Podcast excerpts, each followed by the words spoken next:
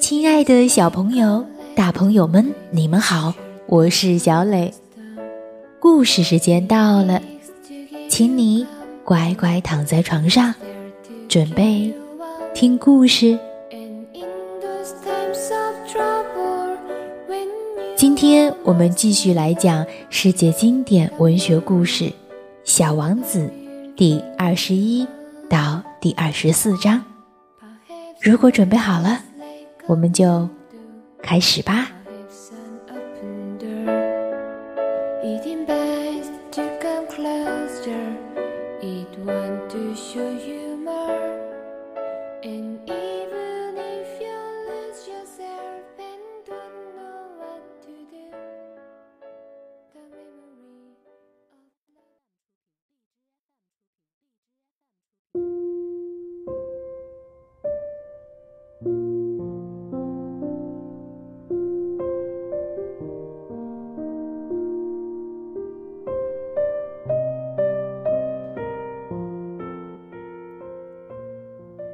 就在这时，狐狸出现了。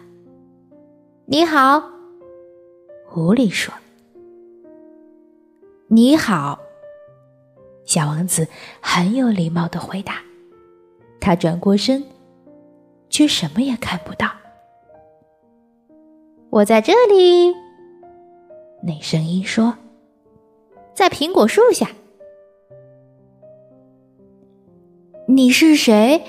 你很漂亮，小王子说：“我是狐狸，来跟我玩吧，我很难过。”小王子提议说：“我我不能跟你玩，我没有经过驯化。”狐狸说：“啊，对不起。”思考了片刻之后，小王子问道。驯化是什么意思？你不是这里的人，你在找什么呢？狐狸说：“我在找人类。驯化是什么意思？”哦，人呐，他们有枪，他们会打猎，还特别讨厌。他们也养鸡，这是他们仅有的优点。你是在找鸡吗？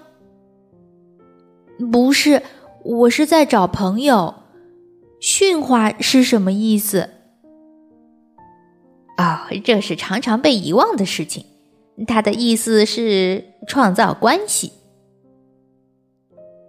创造关系？是啊，对我来说，你无非是个孩子，和其他成千上万个孩子没有什么区别。我不需要你，你也不需要我。对你来说，我无非是只狐狸，和其他成千上万只狐狸没有什么不同。但如果你驯化了我，那我们就会彼此需要。你对我来说是独一无二的，我对你来说也是独一无二的。我有点明白了，有一朵花，我相信它已经驯化了我。那有可能。地球上什么事情都有。哦，它不在地球上。狐狸显得很感兴趣。哦，是在别的星球上吗？是呀。那个星球上有猎人吗？没有。哦，那太好了。有鸡吗？没有。哦，毕竟没有完美的事。狐狸叹气说：“但他又拾起刚才的话题。我的生活很单调，我猎杀鸡，人猎杀我，所有的鸡都是相同的，所有的人也是相同的。我已经有点厌倦，但如果你驯化我，我的生活将会充满阳光。我将能够辨别一种与众不同的脚步声。”别人的脚步声会让我躲到地下，而你，你的脚步声就像音乐般美好，会让我走出洞穴。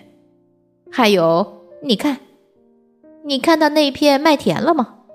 我不吃面包，小麦对我来说没有用，麦田不会让我想起什么，这是很悲哀的。但你的头发是金色的，所以你来驯化我是很美好的事情。小麦也是金色的，到那个时候，它将会让我想起你。我喜欢风吹过麦穗的声音。狐狸久久的凝望着小王子，请你，请你驯化我。他说。没问题，但我没有多少时间，我还有许多朋友要结识，还有许多事情要了解。小王子回答说：“你只能了解你驯化的东西。”狐狸说：“人类再也没有时间去了解什么东西了，他们无论需要什么，都到商店里买现成的，但商店里不卖朋友。”所以人类再也交不到朋友。如果你想找个朋友，哦，请驯化我。我该怎么做呢？小王子问。你要非常有耐心。狐狸说：“首先，你要在离我有点远的地方坐下，就像这样，坐在草地上。我会偷偷看着你。”你不要说话。语言是误解的根源。但你每天都要坐的离我更近一点儿。第二天，小王子回来了。你每天最好在相同的时间来。狐狸说：“比如你定在下午四点来，那么到了三点，我就会开始很高兴。”时间越是接近，我就越高兴。等到四点，我会很焦躁，坐立不安。我已经发现了幸福的代价。但如果你每天在不同的时间来，我就不知道该在什么时候开始期待你的到来。我们需要仪式。仪式是什么？小王子说：“这也是经常被遗忘的事情。”嗯，它使得某个日子区别于其他日子，某个时刻不同于其他时刻。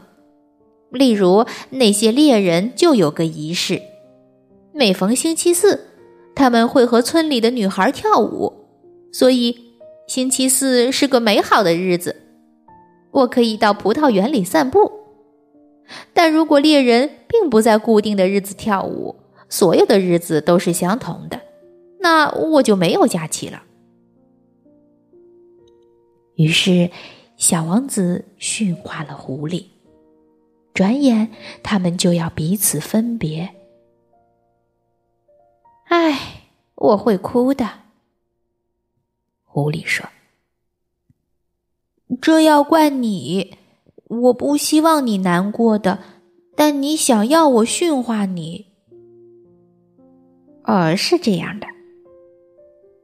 那你还要哭？是啊，所以你什么好处也没有得到。我得到了好处，因为小麦的颜色。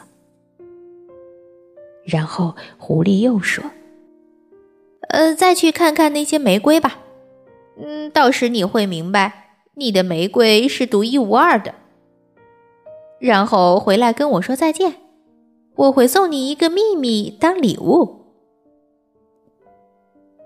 小王子又去看那些玫瑰。你们根本不像我的玫瑰，你们现在什么也不是。没有人驯化你们，你们也没有驯化任何人。你们就像先前那只狐狸，它原本只是普通的狐狸，和其他成千上万只狐狸没有什么不同。但我和他交了朋友，现在他是全世界独一无二的。那些玫瑰听了很不舒服。你们很美丽，但也很空虚。他又说：“不会有人为你们去死。当然，寻常的路人会认为我的玫瑰花和你们差不多，但它比你们全部加起来还重要，因为我给它浇过水，因为我给它盖过玻璃罩，因为我为它挡过风。”因为我为它消灭过毛毛虫，但留了两三条活口，好让它们变成蝴蝶。因为我倾听过它的抱怨和吹嘘，甚至有时候也倾听他的沉默。因为他是我的玫瑰。他回去找狐狸。再见。再见。狐狸说：“这是我的秘密，它很简单。看东西只有用心才能看得清楚，重要的东西用眼睛是看不见的。重要的东西用眼睛是看不见的。”小王子跟着说，一边记住这句话。正是你为你的玫瑰付出的时间，使得你的玫瑰是如此的重要。正是我为我的玫瑰付出的时间。小王子跟着说，一边记住这句话。人类已经忘记这条真理，狐狸说：“但你千万不要忘记，你要永远为你驯化的东西负责，你要为你的玫瑰负责。我要为我的玫瑰负责。”小王子。跟着说，以便记住这句话。你好，小王子说。你好，扳倒工说。你在这里干什么呀？我在分送旅客，每批一千人。我调配运送旅客的列车，有时候让他们向右开。有时候让他们向左开。这时，有辆灯火通明的特快列车轰隆隆的驶过，震得扳道工的小屋摇摇晃晃。他们急忙忙的在找什么呀？就连开火车的人也不知道。扳道工说。第二辆灯火通明的列车从相反的方向轰鸣而来。他们这么快就回来啦？小王子问。“不是刚才那些人，这辆车是从对面开过来的。他们对自己所处的地方不满意吗？”人们总是对自己所处的地方不满意。扳道工说。他们听见第三辆灯火通明的列车的轰鸣声。他们是在追逐第一批旅客吗？他们什么也不追逐。扳道工说：“他们要么在睡觉，要么在打哈欠。只有小孩把鼻子贴在玻璃窗上朝外看。只有小孩知道自己需要什么。”小王子说：“他们会把时间花在布娃娃身上，从而觉得布娃娃非常重要。如果有人把布娃娃抢走，他们就会哭。他们真幸运。”扳道工说：“你好。”小王子说：“你好。”商人说。这个商人是卖止渴药丸的，人们只要每个星期吃一颗，就再也不用喝水。你为什么卖止渴药丸呢？小王子问。他能节省很多时间，商人说。专家已经算过，服用这些药丸每个星期能节省五十三分钟。这五十三分钟。用来做什么呢？你想用来做什么就做什么。我呀，要是有五十三分钟，我宁可慢慢的走向一汪甘泉。现在是我的飞机在沙漠里失事的第八天，在听这个伤人的故事时，我把最后一滴水也喝掉了。哎呀，我对小王子说：“你讲的这些故事非常动人，但我还没有把飞机修好，我已经没有水喝了。要是我能慢慢的走向一汪甘泉，我会很高兴的。”我的狐狸朋友，他说：“小家伙，别再提狐狸啦。为什么？因为我们很快就会渴死。”他并没有听懂我的言下之意。他回答说：“就算很快就要死了，能交到朋友也是件好事。我很高兴我和狐狸成为朋友。”他不知道现在有多危险，我心里想。他从来不饿也不渴，他只需要些阳光。但他望着我，看穿了我的想法。我也渴的，我们去找水井吧。我无可奈何的耸耸肩，在广袤的沙漠里。漫无目的的去寻找水井是很荒唐的，但我们还是出发了。我们默默的跋涉了几个小时，然后夜幕降临，许多星星开始闪烁。我望着他们，像做梦般恍惚，因为我口渴的有点发烧。小王子的话在我脑海里回荡。你也会渴吗？我问。但他没有回答我的问题，他只是说：“水对心灵也是有益的。”我不懂这句话的意思，但什么也没说。我知道，最好别问他问题。他累了，他坐下来，我坐在他身边。片刻之后，他说：“这些星星真美丽呀，因为有一朵我们看不见的花。”我回答了“当然”两个字，然后默默的看着月光下高低起伏的沙漠。沙漠也很美丽，他又说：“确实如此。”我向来很喜欢沙漠。我们坐在沙丘上，我们什么也看不见，什么也听不到。然而，在静寂中，却有某种东西在发光。沙漠是如此美丽，是因为它在某个地方隐藏了水井。小王子说。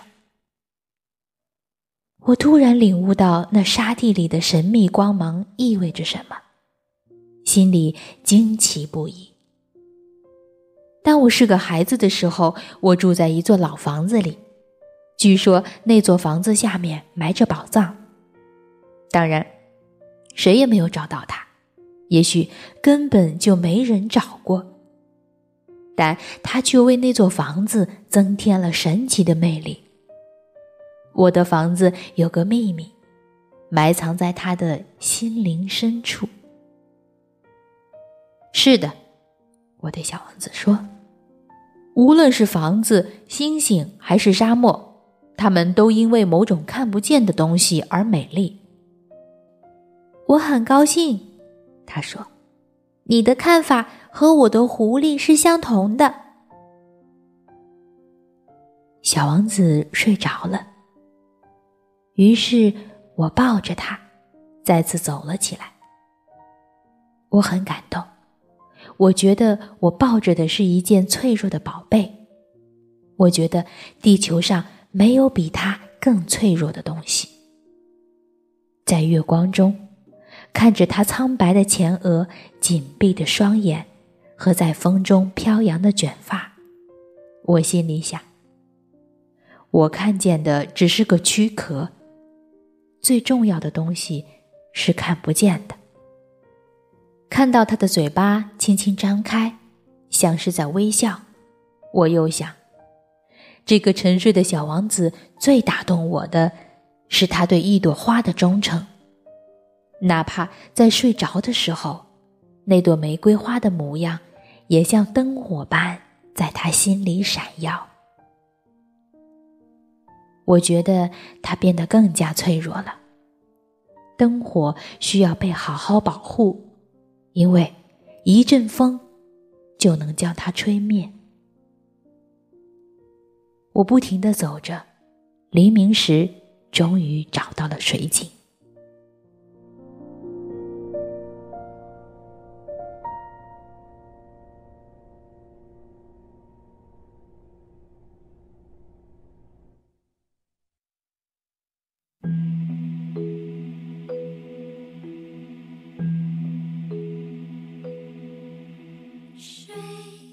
好了，宝贝，今天的故事就到这儿，请你闭上小眼睛，做一个甜甜的美梦吧，晚安。